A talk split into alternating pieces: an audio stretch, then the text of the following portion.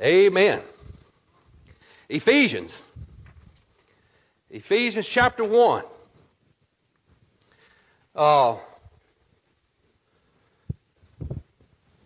I've had a lot of people ask me, uh, I guess, heard I was going to be here today or whatever, and, and I thank the pastors that have filled in here at this church. Don't you never forget, we're not still praying for this church for a pastor to lead his people. That's right. But with that said, people's asked me, uh, you going to bring the Christmas message this morning? Every morning is a Christmas message. I won't tell you. Yeah, that's right. Two days after we left here last time, we had us a brand new baby boy. And I'm going to tell you, that's been a blessing to go along with that first grandson of mine. I'm going to tell you. But, uh, and I'm thankful to have y'all here today, in laws as well. But, uh, I want to I want to delve into Ephesians today um, with a controversial question because we're going to be talking about a birth, all right. We're going to be talking about a birth. We're going to talk about blessings. We're going to talk about gifts, both given and received, is what we're going to be talking about today. So if you look at verse number five, and if you'll please stand for the reading of words God of God's word, that is, um, verse five through seven to be my text today. Having predestinated us unto the adoption of children by Jesus Christ to himself according to the good pleasure of his will to the praise of the glory of his grace wherein he hath made us accepted in the beloved in whom we have redemption through his blood let me repeat that in whom we have redemption through his blood, the forgiveness of sins, according to the riches of his grace. Heavenly Father, Lord, I come to you in the name of Jesus this morning, Lord, thanking you for your love and your grace and your mercy. Lord, as you've laid this message upon my heart, I pray that it's a blessing to you. I pray that it's uplifting to you. I pray it's a blessing to those that's in its hearing distance, Lord, both here and abroad, Lord. For that dear one that needs you as their Lord and Savior, I pray that that message hits true. For your word is true. For it's in Jesus' name we pray. Amen. You may be seated. Now I'm fully aware that I'm jumping into deep water when I'm jumping into Ephesians chapter 1. It's here where you find terminology that uh, is very unfamiliar to us, that can lead people into doctrinal error if they do not balance Scripture with Scripture. It's here you'll find in this chapter the word predestination. In Paul's writings, you also find the word election. And those words not used in their proper context can produce a form of doctrine that's anti-God and anti-Scripture. But many years ago, I heard a Bible scholar by the name of Dr. James Crumpton. He taught on how to balance this deep biblical truth. He said nobody outside of Jesus ever understood these words and this doctrine any more than the Apostle Paul. But it never hindered, hindered his evangelism. Nobody ever loved sinners any more than the Apostle Paul. So any form of doctrine that you develop out of Ephesians chapter 1 that waters down your desire to see people saved, you mark it down. It's not in, it's not in balance with the scriptures and it's foreign to you. But with that in mind, I want to speak on this subject this morning dealing with these verses. I want to preach on the subject. You know the difference between being born again and being adopted the difference between being born again and being adopted.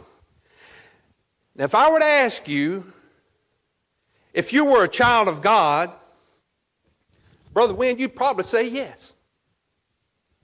But if I were to ask you if you were adopted? Surely if you know anything about Ephesians chapter 1, you would say yes. That's why it's good to read your Bible. Study your Bible. Come to Sunday school. Yet the experiences, according to their terminology, are different. But let me show you some things that they have in common before I show you the differences between being born again and being adopted. Number one, both of these words are scriptural terms. Now, anytime you have a form of doctrine, be sure to make sure that the foundation of those theological standings come from scriptural terms. Don't make up something that's not in the Bible. Being born again is a good term because that's a Bible term. Being adopted is a good term because that's scriptural. That's a Bible term. Even though they're different, are you aware of the fact that when a sinner calls upon Christ, both of these experiences take place at the same time? Even though they're different, simultaneously, the same second that you put your faith in the gospel, you're both born again and adopted. You can understand these two by believing the gospel and having balance in your life. Having that faith we were talking about earlier, brother. But I'm tired of quitting shouting because charismatics shout.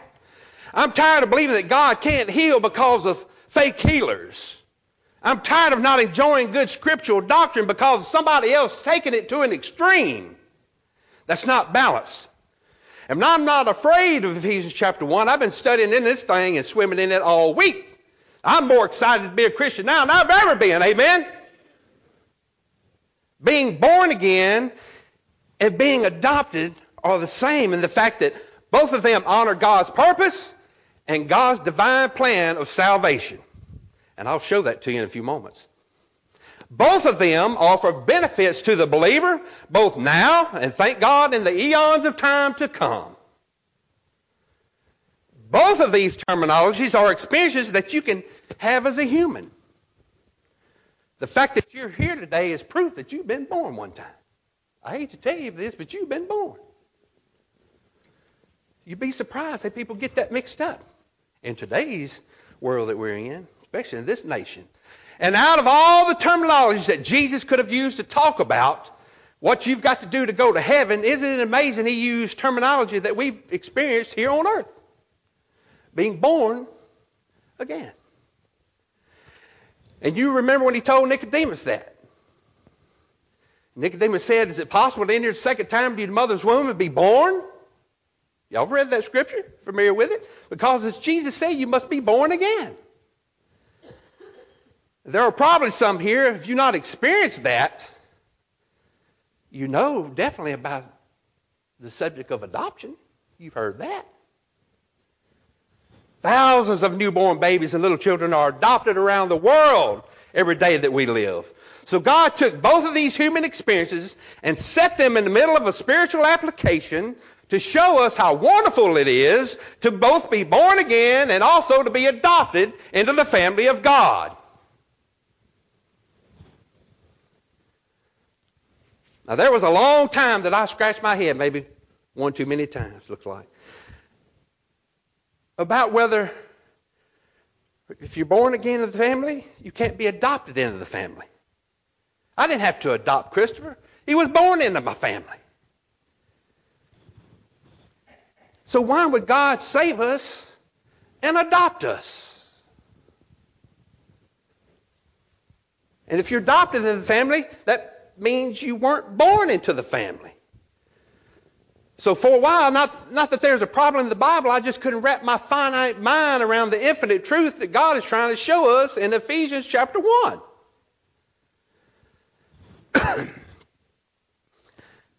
but with a little feeble study that I've done, please allow me to show you the difference between born again and being adopted. Number one, being born again means there has been a moment of deliverance or birth. That's why Jesus told the most religious man in the world that he had to be born again. Now, let me tell you something about a birth. It had been two months. We just went through that with that little one right there. A birth is a result of pain, suffering, agony, sorrow. A birth is some, something that takes a period of time. You may have been born on a certain day,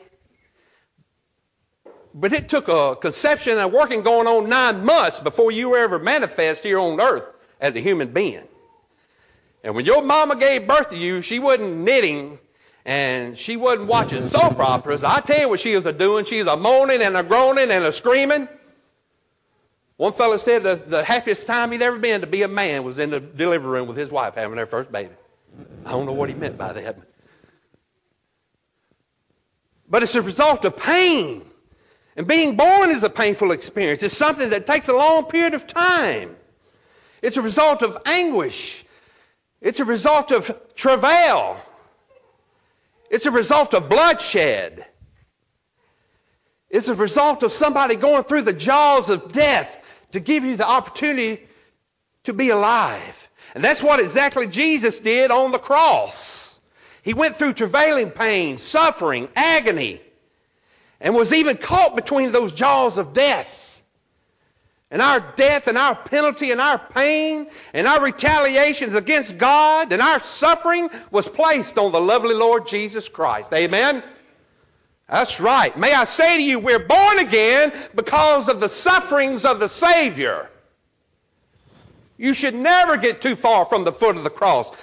Every once in a while, you ought to look back and see what Jesus really did to put you in the family of God by being born again by the Holy Ghost. All of us are saved because of the sufferings and the pain of somebody else. But when you're adopted, it doesn't hurt to get adopted. Being born again comes from a birth or a delivery. But being adopted comes from somebody having a burden or somebody that's been forsaken.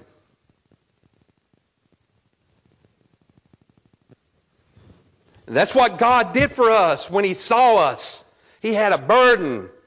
God's pure goodness was shed abroad on us when He owed us absolutely nothing. Talked about that earlier, didn't we, brother? He didn't have to put us into His family. We could have all gone to hell. He'd still be God. You've got to realize that. The full realization who God is that we serve. He's a great God. He doesn't need us. We need Him. He wants us. That's His desire to fellowship with us. Choice.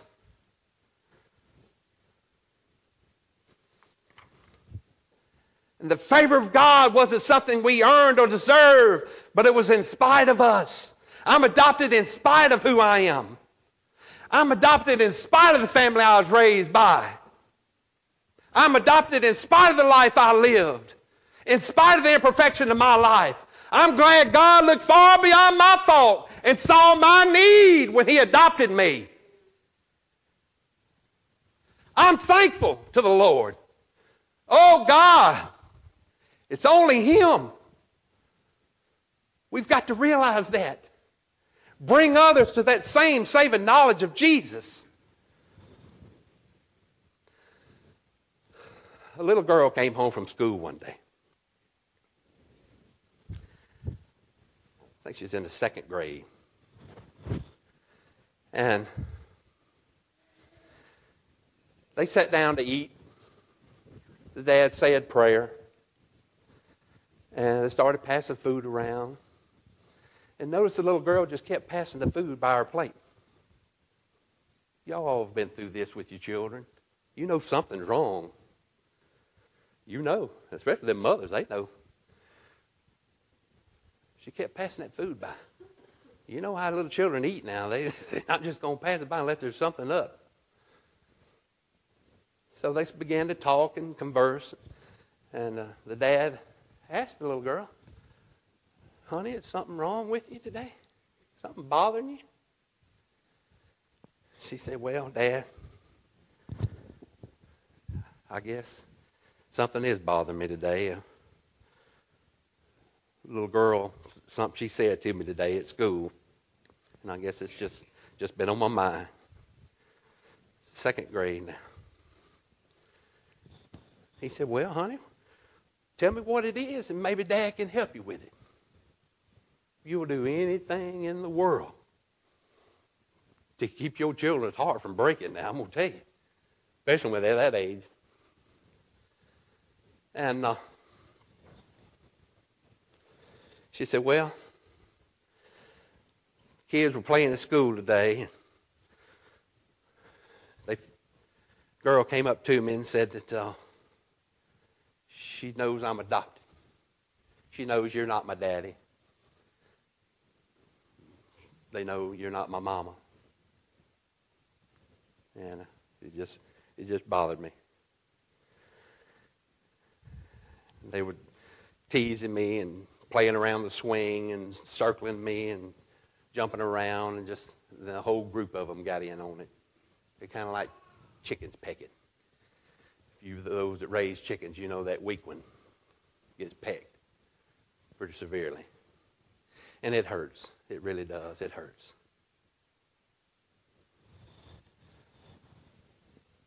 He said, Honey, let me tell you something about adoption. He said, You're right. I've, I told you the truth a few years back. We were down at the adoption clinic one day, visiting with some children to adopt. It's a heartbreaking, wrenching experience if you hadn't been there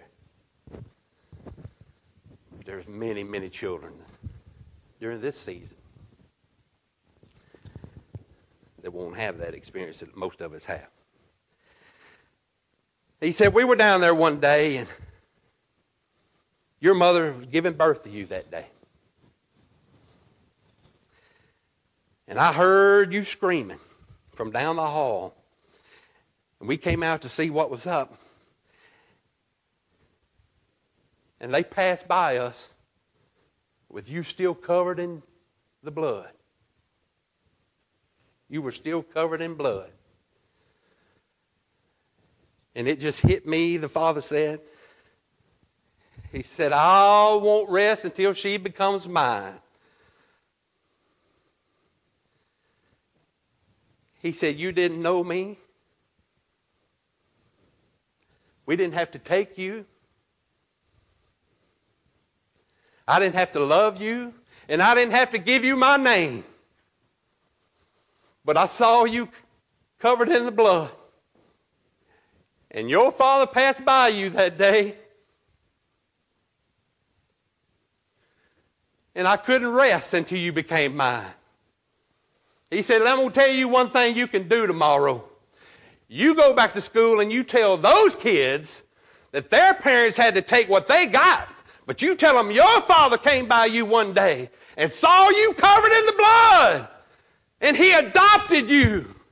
And you became mine. And you'll never lose that. Can you picture that? That's what happens when God saw you covered in his son's blood. And he adopted you into his family.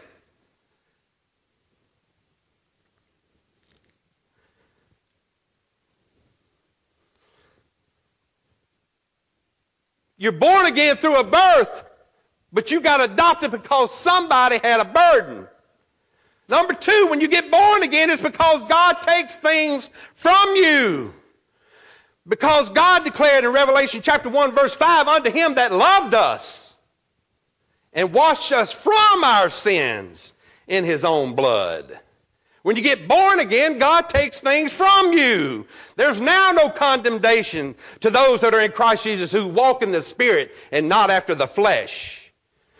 Brother, when you get born again, God takes your shame. God takes your guilt. God takes your scars. God takes your regrets. God takes your mistakes. God takes all those memories, all those bad actions, all those bad attitudes, all that unforgiveness, hatred, envy, all those things discourage you in the presence of God. When you get born again, God takes things from you. Amen, Brother Todd. That's good preaching. Sometimes you have to shout yourself on. When Jesus dipped you in the blood, when you get called upon Him by faith, God removed your sins as far as the east is from the west. When you get born again, God takes things from you. Did you know sin is not black? In the Bible, sin is not black. You've always heard people say black is sin. That's not, that's not true. It never has been. Sin is red. It's always been red. What do you do with Isaiah chapter 1 verse 18? Come now, let's gather together, let's saith the Lord. Though your sins be as scarlet, they shall be white as snow. Though they be red like crimson, they shall be as wool. Snow is white, wool is white. Now, every time God looks at this guy, he's a sinner. He dresses nice, just moderate in his cussing. He's a social drinker, gambles a little bit. Oh, he's a preacher. Excuse me. Don't get me started on that. But when God looks at him, he's still a sinner because all of sin and come short of the glory of God. So when God looks at you, at your very best, it's filthy rags. And that term filthy means bloody rags, nasty rags. It means dirty, infections, open wounds. It means sickening. The best you can do, you're still sickening in the sight of God. Because you're red. You're a sinner. But the scriptures in Revelation 1 verse 5 says, Unto him that loved us and washed us from our sins in, in, preposition, in his own blood. Let's hold it right there.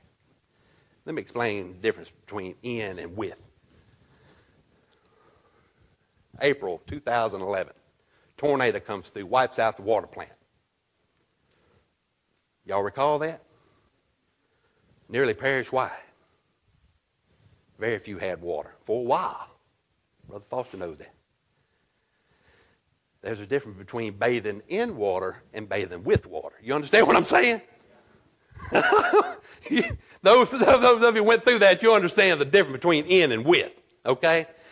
Now, in his own blood. Now, if this stand was in a jar, you'd have to look through the jar to see that lectern right there, that stand pulpit, if you will. Now, the scripture reads, Revelation 1:5, in his blood. So you take that red center, surround him with the red blood of Jesus Christ. This is what God said. You're a crimson red center, and there's nothing you can do to wash it away and go to heaven. Not you alone. You are a sinner by choice. You are a sinner by nature. And you're going to die that way because you're red. You're a sinner. But one day, you heard that Jesus Christ died on the cross, and by faith you allowed him to wash you through the faith in the gospel, in his blood. Now when God sees you, he sees you through the blood of his son. And when God looks through that red blood into that red center, we're whiter than snow. We're whiter than wool. We're clean from all sin. Amen. We've been justified in the sight of God. That's the only color in the world that'll do that. We used to do what you call science projects in school. I don't even know if they even have that term anymore. I mean, brother, we competed. We went to NLU with it. We got through. Or oh, ULM, or whatever it is now. Miss Burris was a wonderful lady. Y'all know her. She taught me in the fifth grade science. This brought me back to that when I was reading these scriptures. I did a experiment on colors. You take a red object and you look through red, that second red becomes clear. Ah, what you say? That second object becomes clear. What's that Bible say? He washed you in His blood. He can only see you when you've accepted Him through the blood of His Son, Jesus. Woo! Good. Goodness. Now, when you get adopted, when you get born again, it's what God takes from you. When you get adopted, it's what God gives to you. Now we're getting somewhere. It's the inheritance part. The inheritance part. Remember this. This time of year. Yes, Jesus was a precious gift. But that salvation that's provided to us, oh wretched sinners, that's another gift altogether. For those of you that don't know Christ, you listen to this. It's the inheritance part. We're always wanting to know what's in it for us, aren't we? Aren't we? Always. What's in it for us? Well, he's got something in store. I guarantee you, brother. It's the inheritance part. The birth takes away my sin. The adoption gives me the inheritance of God. In the mind of God, we're already seated in heavenly places. In the mind of God, we've inherited all the riches of God through His beloved Son, the Lord Jesus. I looked this up. Do you know when a child, when you adopt a child, you cannot say, I want that child to be my grandchild. If it was, that, that little fellow right there at two and a half would be mine. You can't say that. You can't say that I want it to be a great grandchild. It only has to be children. Amen. Sons or daughters. There's no distant kin. Because God, He's not a respecter of a person. We've all been brought into His close family. No distant kin. I've got an inheritance and I don't even know what to do with it. If I knew what it was, I'd probably attempt suicide to get there. That's how low life we are. That's why he can only bring it to us subtly. We have to study on it, soak it in. All the riches of God. Rotterdam, Holland is the place this next illustration came from. I read this article many years ago. This old man told the story of his father that had witnessed the miracle of all miracles. In Rotterdam, there was a wealthy man there, even in the line to being kingship of that nation. He and his lovely young wife lived in an extraordinary castle like home. They were very wealthy with many horses, many thousands of acres of land. And his, he and his wife decided after several years of marriage that they, it was time to have children. So they began to seek and have a child, and, and it wasn't long until she conceived. And nine months later, she not only brought forth their first baby into the world, it was their only baby. For upon delivery, she died. The little blond haired, blue eyed boy was born, and he lived. Because the wife died, the father's total love and affection was centered on that little boy. He was the apple of his eye. Money was no object. He had all the best tutors and all the nannies and, and the servants that you could ever imagine. Grew up with a very close relationship with his dad, unbelievably close. And one day, that 11 year old boy, he decided he wanted to uh, the dad decided he wanted a hand painted portrait of his son, 11 years old. It was four feet wide and six feet tall, eight inches hand carved wood on that portrait. You can just exquisite specimen. A life size portrait hung over the main fireplace. Little did the dad know that this would be the only portrait he would ever have of his son. One day out riding, those extravagant horses hit through the boy and broke his neck and he died. things happened. The dad went into extreme depression, we can understand. The story said that he lived in that castle by himself until the day he died. Everyone wondered where, with whom the, the, he was going to leave his massive estate because the only heir, his son, had died.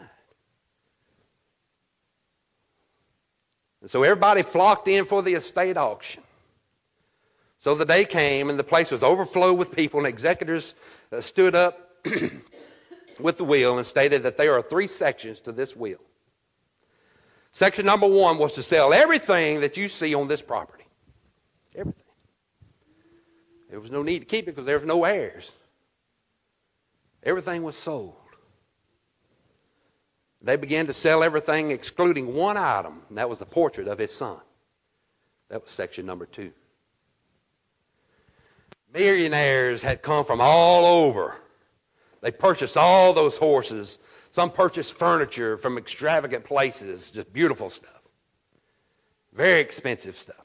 And when they finished bidding and selling everything, section two of the will was to sell the picture of his son that they didn't even know. Four foot wide, six foot tall, life size portrait of this boy. They didn't even know. One of the guys stood up and said, Do I have a bid? Nobody bid. It was silent across the room. Do I have anybody that will bid anything on this picture? They said, old man stood up, said he was one of the servants that took care of that boy. I've got $9.13. They wrote this in Dutch, so I couldn't read Dutch. So. But $9.13 is what he said. $9.13. Still silence across the room. Nobody else had a bid. The old man that loved that little boy got him for $9.13. Then they opened up third section of that will, and it read, "To the individual that thought enough of my son will inherit inherit all the wealth from section number one." When a sinner received Jesus as their Savior, God opened up the floodgates of heaven and all the wealth of glory, and all the wealth of God He bestows on those that want His Son. The Bible says wealth untold. That's what adoption does when He puts you into the family. Number three, I must hurry. You're born again because somebody died, but you're adopted because somebody lives. Dead people, I looked it up. Dead folks, it is against the law for dead folks to adopt. It's against the law. That's why Jesus got up on resurrection morning, not only to save you, he said, I am he that liveth and was dead, and behold, I am alive forevermore and have the keys to death and hell. He has to be alive. You're not saved if Jesus is not alive. You're not adopted in, if Jesus is not alive. We couldn't be put in the family if Jesus wasn't alive. This is what he said, I'm alive forevermore. An old radio preacher by the name of Brother Edgar Thomas answered this question many years ago. He said, If you're wondering, are you born again or are you adopted? Let me put your mind at ease today. You're both. He said, being born again puts you in the family of God. Being adopted is a promise you'll never be cut out of it. Amen? You'll never be cut out of it. Did you know if you have children born to you and they go bad or hurt you, did you know legally you can cut them out of your will? You don't have to leave them dead. You don't have to leave them anything. If they go bad and hurt you, you don't have to leave them nothing. Boy, I got some frowns on that one. Woo! Didn't know so many folks with bald head. They put that head down. If you break your heart if they break your heart and they're not everything you want them to be, you can cut your born children out of your will. But did you know if you adopt a child, if you adopt a child, they may break your heart. They may not be everything you want them to be. They might not always go in the direction you want them to go. But did you know it's against the law? You cannot cut an adopted child out of your will. That's the law. And they say our Constitution and things is not based on Scripture. I think a lot of it's inspired by God. That's right. He saved you through the blood. He put you in the family of God. Then He turned around and adopted you and said, I've not only put you in my family, but you're there forever. And you may not be what, what you're supposed to be, but you'll never, never, never, I said you'll never be cut out of the family of God. Hallelujah.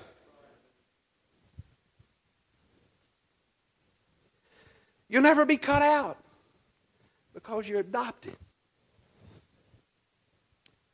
Isn't the Lord good? He's a gracious God. We're adopted into His family. You've got to accept Him. We talked about it this morning. There's a difference between believing and having faith.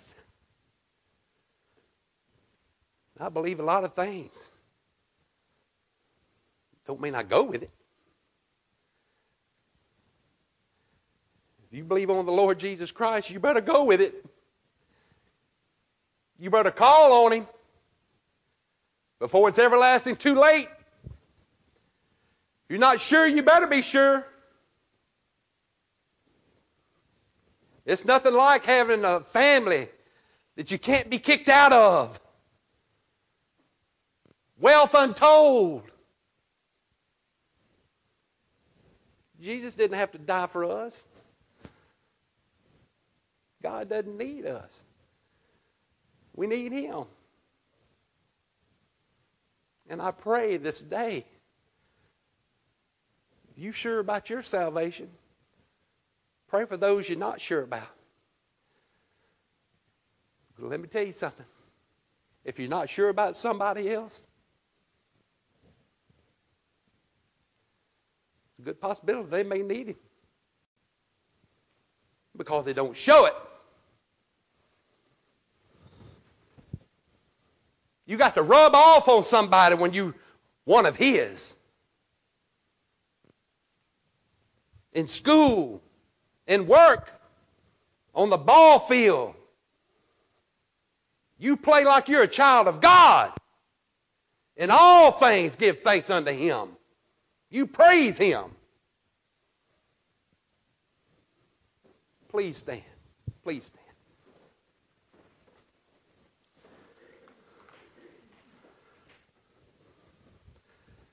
We've got invitation this morning. I think uh, they've got something planned. Um, but while they while they do that, you lift up someone. I've had some great conversations this morning. Touch my heart. But you lift somebody else up in prayer. Please, I beg of you, Somebody needs the Lord today. We go through this holiday season. We have family over. You go visit somebody else. Pray with them. These people hurting and going through things you have no idea. Illnesses, financial, salvation. What can be better? Good Lord. I wish everybody had what I had. I'm going to tell you now. I love God. I want the world to know. Go tell it on that mountain. Sing that song every day of the year. Not just today, not just tomorrow. Good gracious, Jesus Christ was born. What a blessed thing. Let her roll, brother.